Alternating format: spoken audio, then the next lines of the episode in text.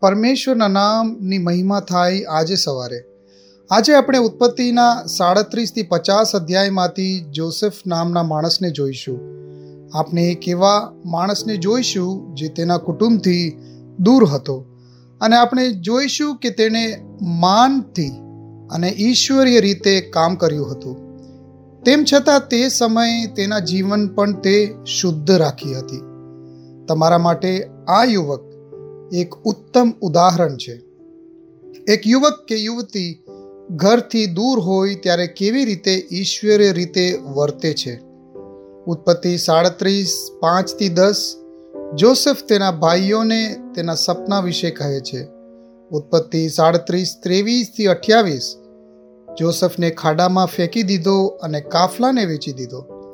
ઉત્પત્તિ સાડત્રીસ અને છત્રીસમાં યોસેફ સેનાનો કપ્તાન પુતિફેરના ગુલામ તરીકે વેચાયો. ઉત્પત્તિ ઓગણચાલી છ થી વીસ, યુસુફને લલચાવ્યો અને હુમલાનો ખોટો આરોપ મૂક્યો.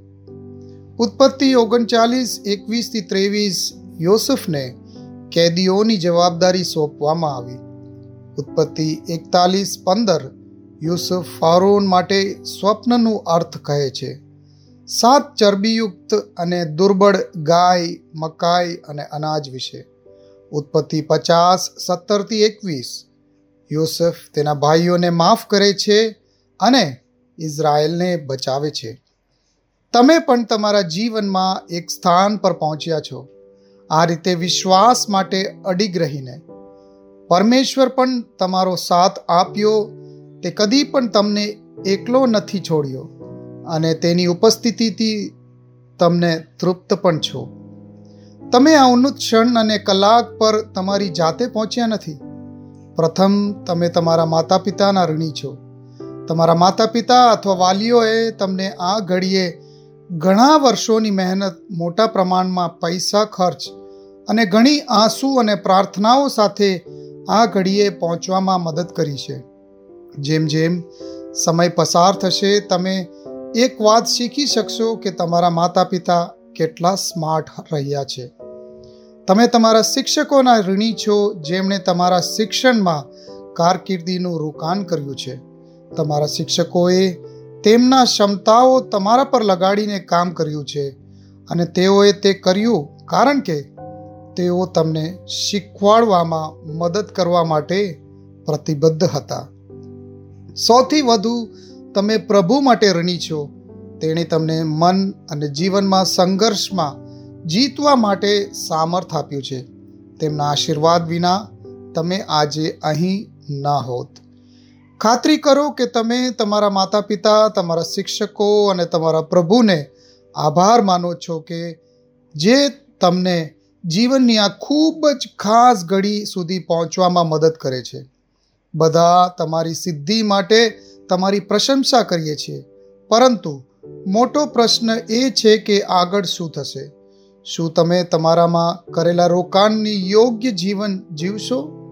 અને જ્યારે તમે ઘર છોડો છો, ત્યારે સફળ થવા માટે તમારે શું કરવાની જરૂર છે? ચાર ક્ષેત્રો છે જેણે યોસફને ઘરથી દૂર અને મુશ્કેલ સંજોગોમાં હોવા છતાં પણ તેને મોટી સફળતા અપાવી. તમારે દેવની હેતુની પ્રતિનિધિ કરવી જરૂરી છે. તમારા જીવન પ્રભુ હેતુ છે તે જાણવાની ભાવના કરતાં જીવનમાં કોઈ વધુ મહત્વનો મુદ્દો નથી.